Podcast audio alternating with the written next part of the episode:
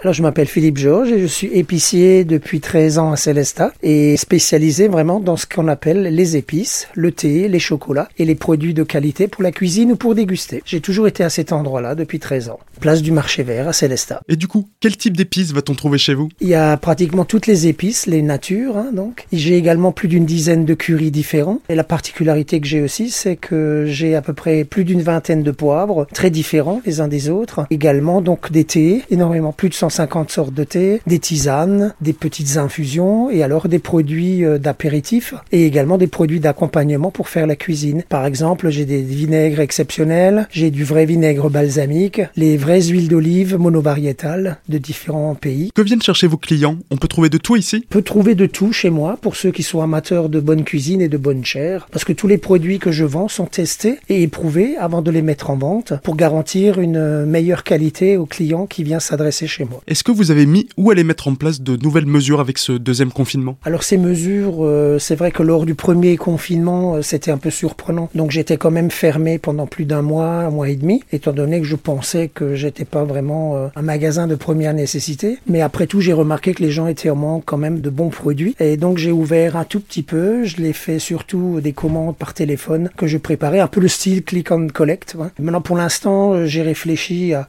refaire un peu ce type de configuration. C'est-à-dire que les gens peuvent téléphoner et je leur prépare la commande et ils peuvent venir le chercher euh, à tout moment aux heures d'ouverture de la boutique. J'ai également créé cet été donc un site internet, le www.alabonépice.fr qui permet aussi à ces gens-là de commander en ligne et à la limite euh, le récupérer en magasin. Donc c'est quand même important de bien manger pendant le confinement? En ces temps très difficiles, c'est vrai, il faut pas baisser les bras, il faut quand même euh, se nourrir correctement. Je dirais c'est pour ça que les petits commerces de proximité sont utiles, je veux dire, et existent parce que ce sont des commerces qui ont un conseil, un professionnalisme et surtout un choix dans les produits de très grande qualité. Et je pense qu'il faut pas les négliger parce que c'est très important pour nous, petits commerçants, de pouvoir vivre et survivre.